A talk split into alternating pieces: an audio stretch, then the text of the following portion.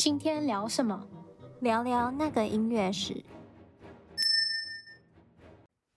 嗨，大家好。今天我们要聊什么音乐史呢？嗯，我们聊音乐史之前呢，我先问你一个问题：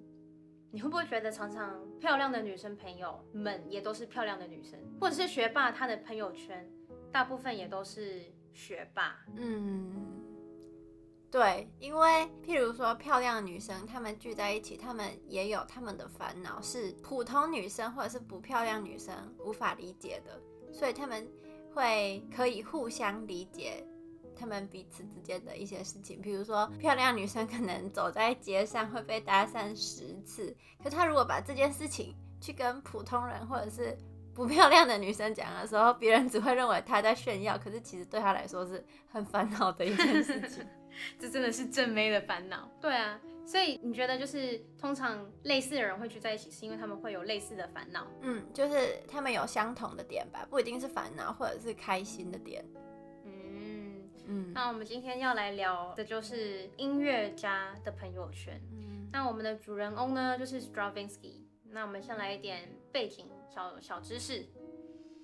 呃，Stravinsky 他在一八八二年出生，然后他的父亲呢是呃圣彼得堡马林斯基歌剧院的男低音歌手，所以 Stravinsky 他从小大概九岁的时候吧，就开始学习钢琴啊、作曲之类的。不过呢，他的父母呢并不赞同他走音乐这条路，所以他在大学入学的时候主修的是法律系。现在很多很多父母还是这样想哎，对，刻板印象就是学音乐的没饭吃嘛。对啊，反正呢他。嗯，um, 虽然主修主法律，他并他觉得法律第一个有点无聊，第二个是因为他真的很热爱音乐，所以在他进大学后的第二年，他二十岁的时候，他就开始跟嗯、um, Rimsky-Korsakov 开始学习作曲。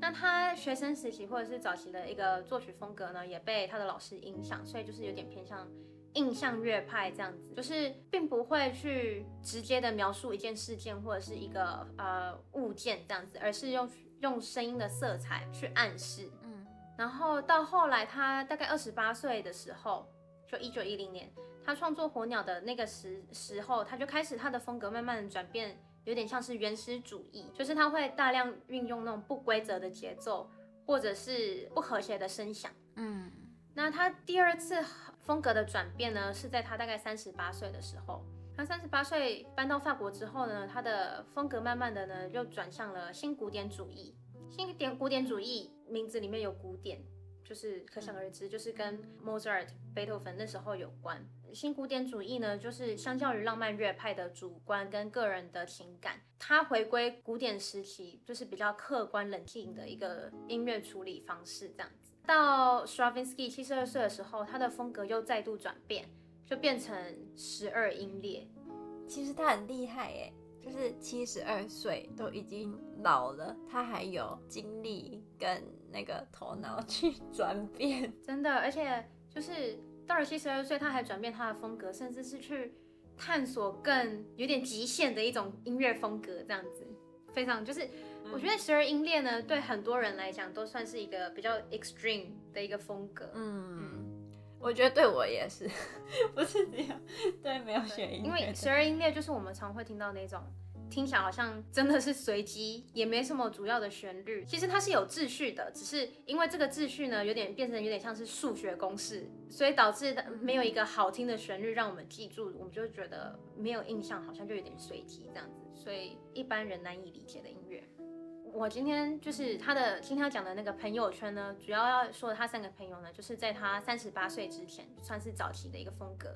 他认识的几个人这样啊、呃。不过在这里我要先介绍另外一个人，算是这几个人会认识的一个共通点，或者说他朋友圈的一个媒 人，媒人对，媒人就是 Sergei Diaghilev，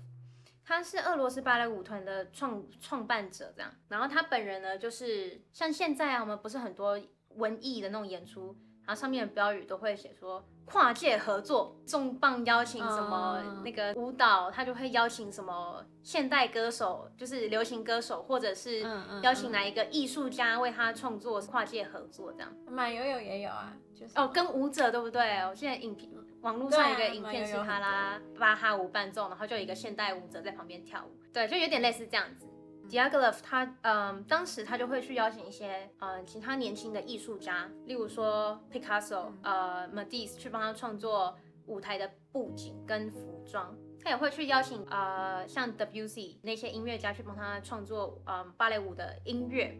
然后他甚至后来还邀请 Chanel 去帮他设计呃芭蕾舞的服装。其实他很有商业头脑。对啊。就是像我们现在不是常常都要跟跨界合作一项，才可以拉动其他未知领域的一些观众群。对，还有很多现在很多明星或什么不是都会 feed，对，就是谁谁谁在啊。所以其实二十世纪就有这样子的一个商业、商业、商业呃模式这样子。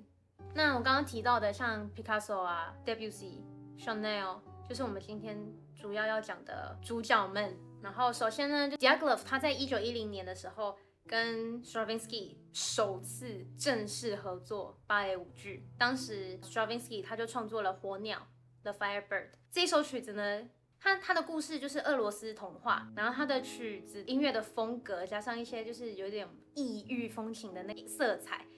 在巴黎就造成了就是非常大的反响，他本人也是一夜爆红，然后也是因为这个芭蕾舞剧，Debussy 他就注意到了 Stravinsky。然后 Debussy 甚至还跟他的瑞士的记者朋友说，音乐虽然不是特别的完美，不过这个音乐对于这出芭蕾舞剧来说是不可或缺的一个部分。他觉得 Stravinsky 他的音乐并没有去迎合芭蕾舞剧，反而是芭蕾舞蹈去配合音乐。然后在三年后呢，一九一三年的时候，Diaghilev 跟 Stravinsky 他们又合作了另外一部歌剧。这部歌剧呢也是首演就轰动了整个巴黎。可是并不是惊为天人的轰动，而是骇人听闻。因为《春之祭》呢，应该说芭蕾舞者大部分都是抬头挺胸啊，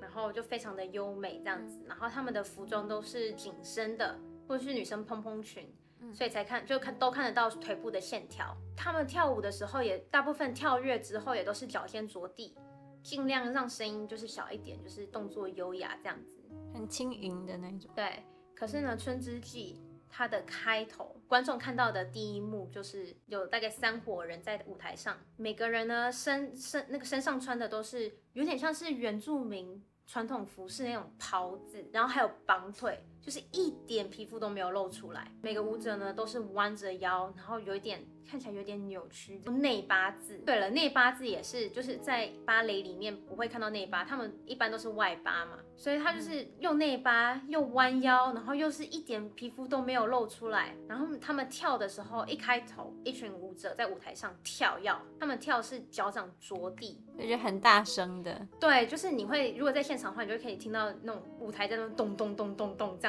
很大声，音乐的部分呢，也是 Stravinsky 他弦乐的部分，他使用非常短、非常急促，然后甚至有点粗暴的一个声响，然后加上他会把重音放在一个不规则的拍子上，所以会造成整个画面跟音响都有一种扭曲、不自然、有点怪诞的一个一个效果。我记得我一第一次看到的时候，大概小学，可是我那时候也是有点吓到，因为跟我印象中的。古典音乐很不一样，嗯，就我那时候看到第一印象是，我觉得很像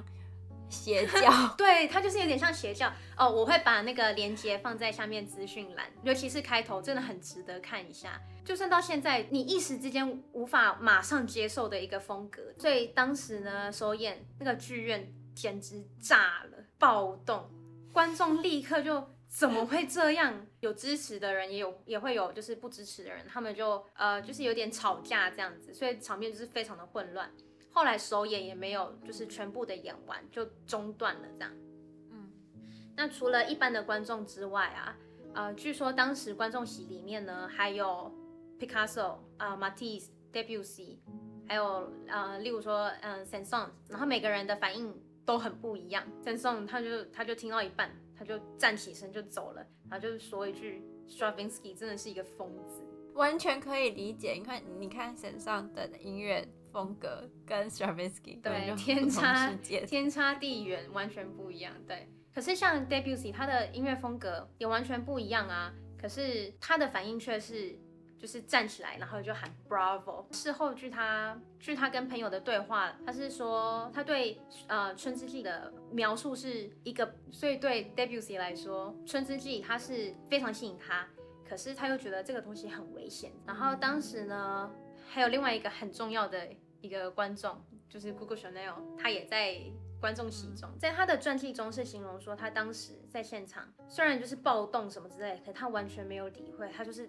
完全沉醉在舞那呃芭蕾舞剧中，就是音乐当中。那我觉得他会被 Stravinsky 的音乐吸引，是因为在二十世纪初，女性的服饰大部分还是裙装，然后很多装饰，就是你知道荷叶边、蕾丝，就大量的装饰。那可是 Chanel 呢，它就简化了女装的线条，然后它甚至让女生穿上原本只属于男男男生的长裤，然后以及使用就是男生服饰的内里的面料，就是你知道那种很柔软、有点丝质的那种面料。去设计女装，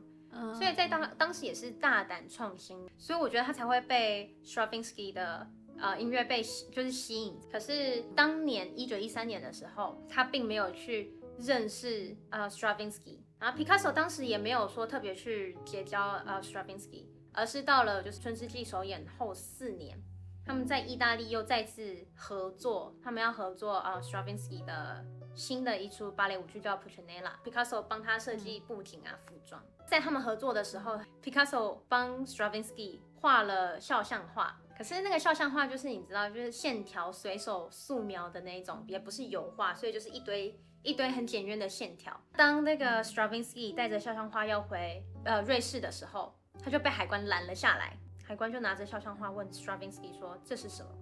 ？”Stravinsky 就说：“哦，这是 Picasso 帮我画的肖像画。”